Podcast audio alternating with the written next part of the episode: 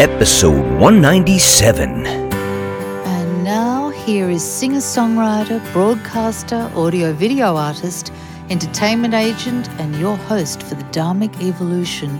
It's the master storyteller himself, James Kevin O'Connor.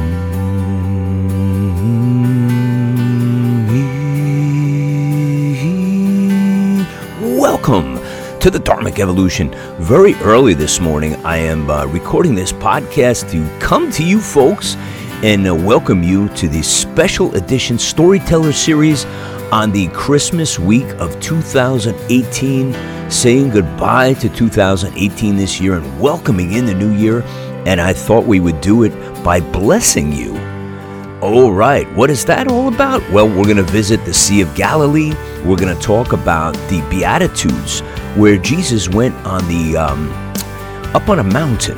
Yes, he we heard it from the mountain, and he um, he actually imparted the eight Beatitudes, and we're to go through them, and then you're to hear the song, which is uh, pretty killer that we did with the Mercy Project on Music Row in Nashville rele- released this uh, album in 2017, I think it was. Um, and uh, it was entitled I Am Victorious, the album. And we're going to get into all of the uh, details about what are the Beatitudes all about and why did the Heavenly Father want to bless us and send Jesus down to uh, impart this imp- information to us and share this with us. And what about the Sea of Galilee and the apostles and um, the healings and all of the things that went with this story? So you better strap up your seatbelts because we're going for a ride. Are you a singer songwriter, author, speaker, or thought leader?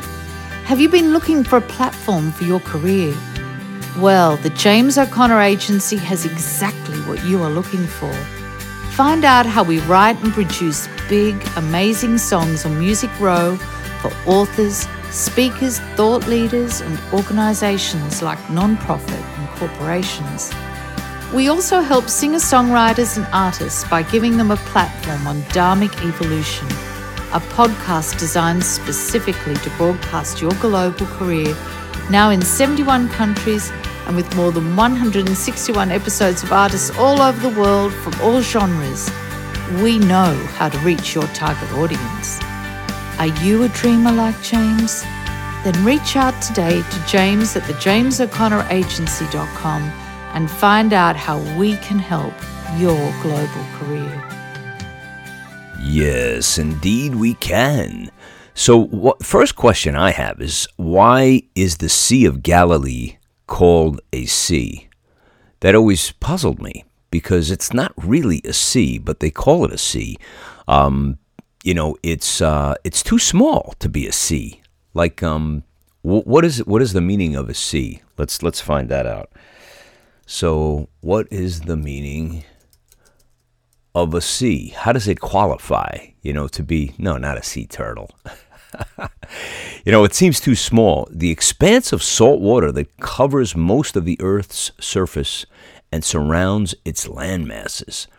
So, um, often in places names a large lake. So, the Sea of Galilee is referenced in there. So, that's always a little bit confusing, but um, I like the name though. The Sea of Galilee is such a cool name. And by the way, it's drying up. Um, just read this post here. The Sea of Galilee is drying up. It's at its lowest level in a hundred years. And why is that? I, I really don't know what's going on with that, but um, that's a little frightening because uh, you know global warming and all the things going on in the world right now. But um, getting back to the uh, Beatitudes, um, the Mount of Beatitudes, and this is where Jesus gave his sermon, um, and he preached to everyone about. Um, there were eight Beatitudes. So let's find out. First of all, what is a beatitude? Um, and I want to just I want to get into you know a bunch of different things uh, relating to that and the story that goes with that. So, what is what are and this is confusing too because it says there's 10 beatitudes, but everything that I can find is there's 8. So I don't know, somebody's got to correct me on this. So So let's look at what they are. And they are Blessed are the poor in spirit, for theirs is the kingdom of heaven. That's number one. Blessed are they who mourn, for they will be comforted. So, you know, if you lost a loved one, um, this is what the Lord is imparting that you will be comforted. Blessed are the meek, for they will inherit the kingdom of the world, heaven. It says inherit the land, so they will inherit the earth. Blessed are they who hunger and thirst for righteousness, for they will be satisfied. Blessed are the merciful, for they will be shown mercy.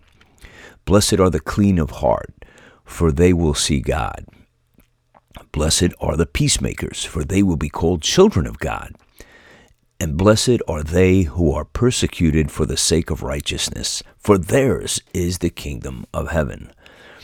Um, so these are, you know, the highlights of that sermon, the Beatitude sermon, and what the Lord was imparting to us.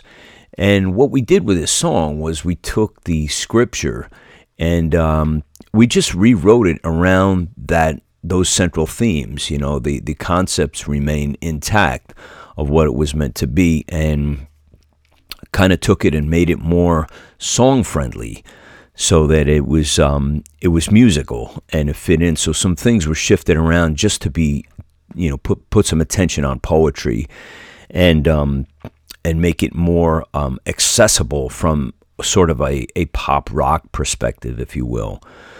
So that's how we approached um, creating the song. And then when we went into production, we pretty much used um, the same family band in Nashville on Music Row, and uh, with Kim Copeland producing. And you know, we approached it um, with the same instrumentation that we used on the rest of the album.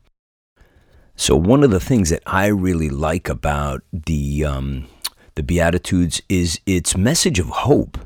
And that's the part that I really take to heart and feel like, wow, there's something uh, besides this world, world, especially when we're having a really difficult time in this world, which many of us do daily, weekly, monthly, whatever your time frame is. You look out sometimes exasperated and just throw up your hands and say, you know, is this really all there is? And um, no, I don't believe that that is all there is at all. But uh, I came across this cool uh, writing, and this gentleman's name is Jonathan Pen- Pennington. And it's three things you didn't know about the Sermon on the Mount. So I'm going to read some of this because um, it's not too long, but it's I think it's pretty good. So uh, here's three things I've learned about the sermon that most people probably don't know. Number one, Jesus' sermon is radical but not entirely new. Out of respect for Jesus, we often assume his message was a lightning bolt of novel and wonderful things never heard by humanity before. The Sermon on the Mount is a lightning bolt. It's a direct revelation from God coming from the mouth of the incarnate Word himself. But this doesn't mean Jesus' teachings were entirely new. When we understand the sermon in the cultural context of the first century Mediterranean world, we can discern as much continuity as there is difference. This is a good thing. Jesus wasn't speaking Mars based gibberish, but revealing God's kingdom to real people in real cultures. There are two slices of Jesus' cultural context that both illuminate what Jesus is saying and also show that the sermon isn't entirely new. In the Jewish context, Jesus is presented as a prophet, just like those in the Old Testament. Jesus is calling people to reconsider who God is and what he desires for his creatures. Jesus' message in the sermon is that God is our Father who sees and cares about the heart, not just external righteous deeds and religion. This teaching is rooted in and resonates with the prophetic tradition, particularly Isaiah and Jeremiah, with a healthy dash of Daniel and the minor prophets thrown in for good measure. There is deep continuity between Jesus' word and the rest of the Bible. The other context operative in the sermon is the world of Greek and Roman philosophy. Jesus isn't only a prophet, but also a sage, a wise philosopher who calls people to reorient their lives according to a virtuous vision of the world. As a philosopher, Jesus invites people into ways of being in the world that promise the truly good life, or human flourishing. He is a teacher who gathers and instructs disciples. His teachings are gathered together into memorable epitomes. He offers a series of macarisms, beatitudes that promise true life, and he emphasizes virtuous wholeness. See especially 5.48. Certainly, there are differences between the content of what Jesus said and what other philosophers taught, but the form and feel of the sermon would be familiar to hearers in the first century. At the end of the sermon, the crowds were amazed, but this isn't so much because the content is new, but because of the clarity, strength, and authority with which Jesus teaches. His teachings are radical, but not out of the blue. So I guess this is another reason why he was so um, shunned and so feared by the authorities of the day, whether it be you know the traditional um, Jewish communities or the Romans or whoever. They just did not want to accept this man who was so powerful. So let me continue with this. Jesus' sermon isn't an impossible ideal to show you your need for grace. So, this is section two. A common reading of the sermon, especially within Protestant, Protestantism, is that its high ethical demands are meant to show us the impossibility of being good, thus creating a crisis that makes us flee to Christ for his grace and imputed righteousness. Jesus' call to never lust or hate, turn the other cheek when attacked, do pious acts with perfect God centered motives, not worry about the future, and never judge others. All of these are impossible to do perfectly. This shows us our desperate need for Christ's saving work in our lives, so the story goes. While the impossibility of earning salvation and the need for radical grace are true from a whole Bible perspective, this misses the genre point and goal of the sermon. The sermon is not to use Luther's overly reductionist categories law that makes us see our need for gospel. Rather, it's wisdom from God inviting us through faith to reorient our values, vision, and habits from the ways of external righteousness to wholeheartedness towards God. This isn't law, but gospel. Jesus is inviting us into life in God's kingdom both now and in the future age. This is grace. No one can perfectly perform the vision of the sermon except Jesus, but this doesn't mean it's irrelevant to our lives. By faith and through grace, Jesus is inviting us into a practical life of discipleship. We participate in and imitate his Father trusting, kingdom awaiting way of being in the world. The sermon isn't all that we need to know or all that is true of the gospel.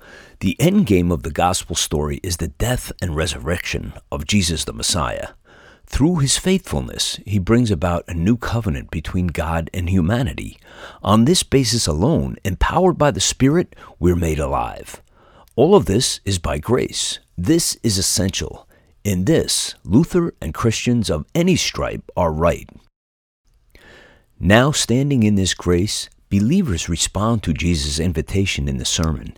Our habits and ways of being are deconstructed and reformed through his teachings and model. Being a disciple is the appropriate and necessary response to God's amazing grace, and the sermon plays a crucial role in that. All I can say is the um, this was the number one rock star of all time, and and it, it, with content that is um, beyond uh, getting excited about. So, just going to read this uh, third one uh, to wrap up um, this great uh, writing by Jonathan Pennington right after this message. Have you connected with your gratitude today? I think I have something that will help inspire you. It's the brand new release from James Kevin O'Connor.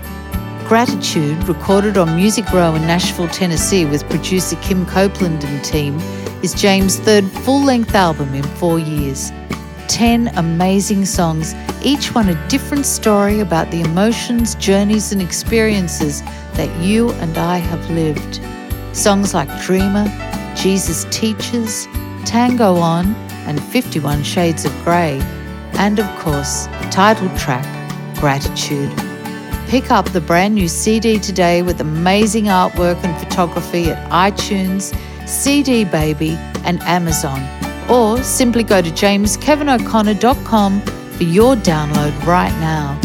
Send someone that you love a copy of gratitude today. It might be exactly what they need in their life right now. Gratitude, the new release by James Kevin O'Connor.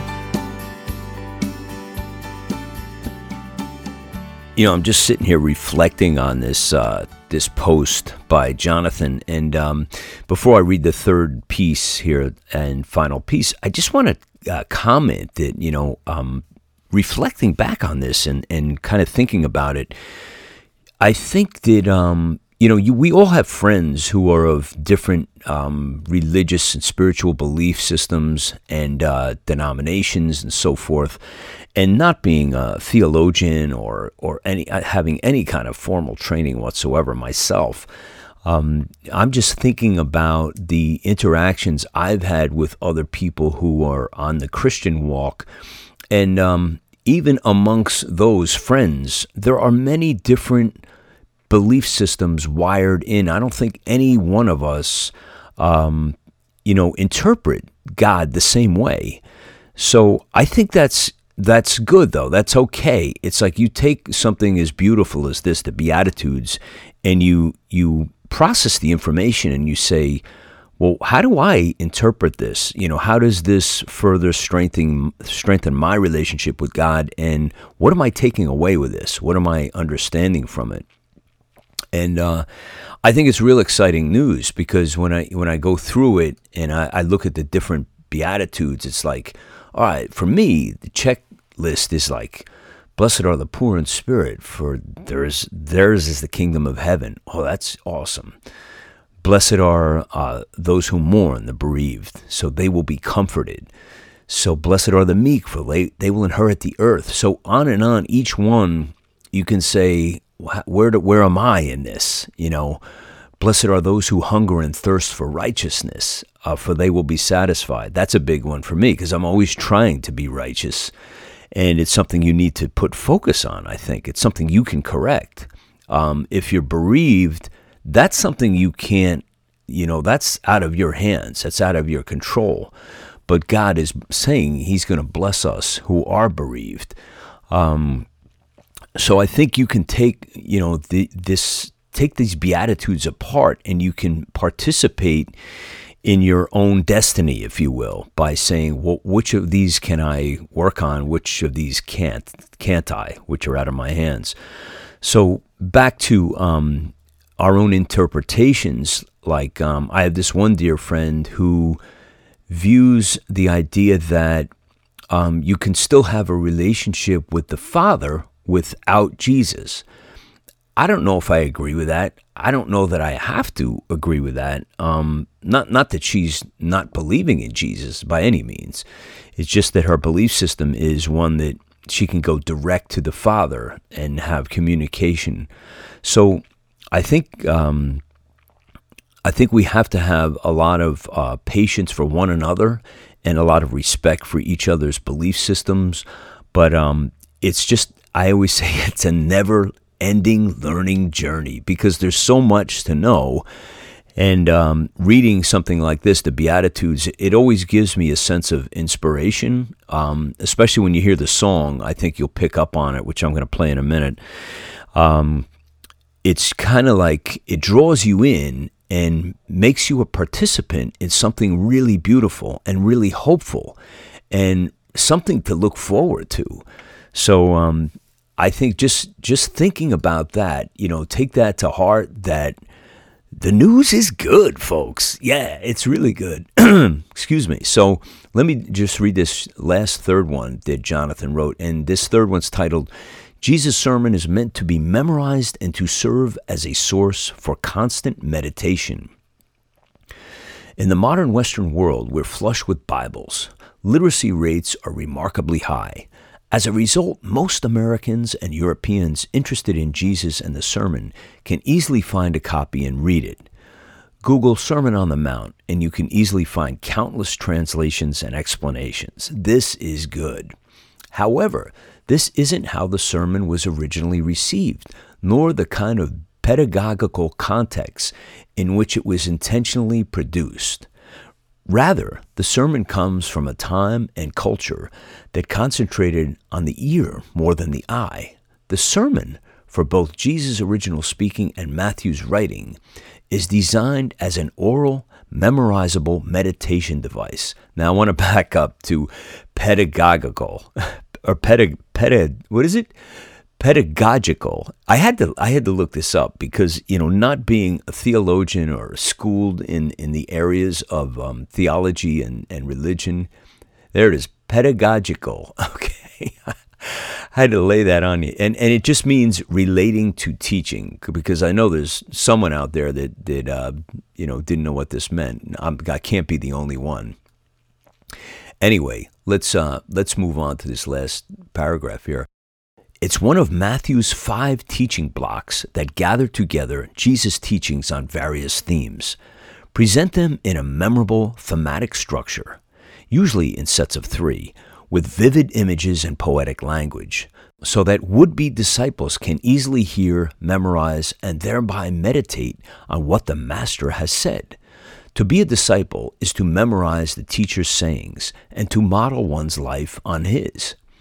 I haven't yet memorized the entirety of the sermon, much to my regret, but I regularly take long walks and recall and recite the portions that I have memorized. I'm always amazed at the fresh power, the new insights, and the cross canonical connections that flood my mind. Things that I never noticed despite multiple readings and thorough literary study.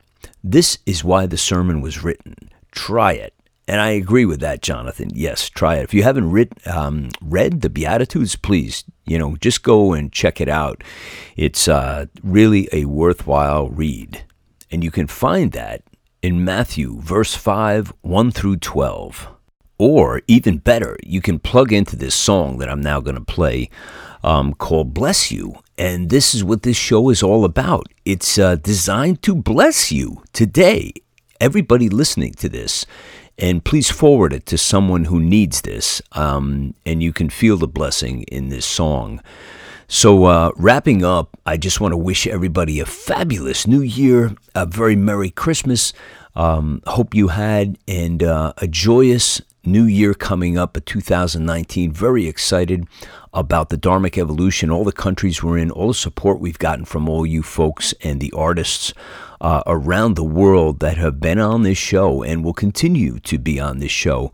Hey, we're now on Pandora. The big news was that uh, we found this out about six or seven months ago that we had been selected to be in a beta test with Pandora. And I think they're announcing formally um, right at the new year uh, about their forage into streaming podcasts. So uh, we're delighted to be included in that family. And by the way, if you're a Pandora uh, user, you can pick up all of our shows are on there. You can just go over and uh, and put in Dharmic Evolution. You can find us there. We're also on Spotify. We're also on iTunes, and we're also on what's the what's the other one? Oh, Stitcher Radio, of course. Yes. So uh, you can find us on any of those platforms. Hey, if you are an author, speaker, thought leader, or a singer songwriter, and you would like a swing at being on this show, a featured guest, getting your own personal infomercial done by me, um, reach out to us. Go over to the website, dharmicevolution.com, the guest tab. Fill out all your information, drop it in, and we'll see if we can get you booked on this show. Support us at dharmicevolution.com and also we're on Instagram. Just follow us there. And um, it was a pleasure hanging with you guys and ladies today. I'm your host for the Dharmic Evolution, James Kevin O'Connor, singer songwriter, audio video artist, master storyteller, and international talent agent. So until the next time when we meet again, I'll either see you on the socials or I'll see you from the stage. But right now, it's time to bless you. While walking by the Sea of Galilee, he saw two brothers, Simon, who is called Peter, and Andrew, his brother, casting a net into the sea, for they were fishermen. And he said to them, Follow me, and I will make you fishers of men. Immediately they left their nets and followed him. And going on from there, he saw two other brothers James, the son of Zebedee, and John, his brother, in the boat with Zebedee, their father, mending their nets, and he called them. Immediately they left the boat and their father and followed him. And he went throughout all Galilee, teaching in their synagogues and proclaiming the gospel of the kingdom, and healing every disease and every affliction among the people. So his fame spread throughout all Syria. And they brought him all the sick, those afflicted with various diseases and pains, those oppressed by demons, epileptics and paralytics, and he healed them. And great crowds followed him from Galilee and the Decapolis, and from Jerusalem and Judea, and from beyond the Jordan. Seeing the crowds, he went up on the mountain and when he sat down, his disciples came to him. And he opened his mouth and taught them, saying, Blessed are you, the poor in spirit. Heaven waits for you right where you stand. And blessed are ones who lost their loved ones. I will comfort you who are bereaved. And blessed are you, the meek and lonely. For you will inherit all the earth.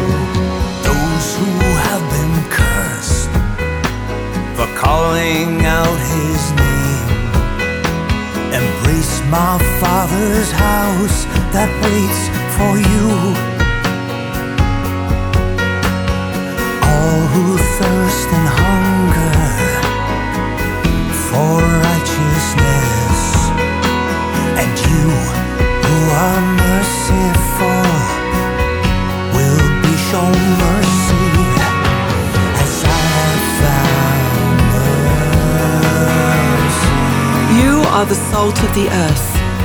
But if salt has lost its taste, how shall its saltiness be restored?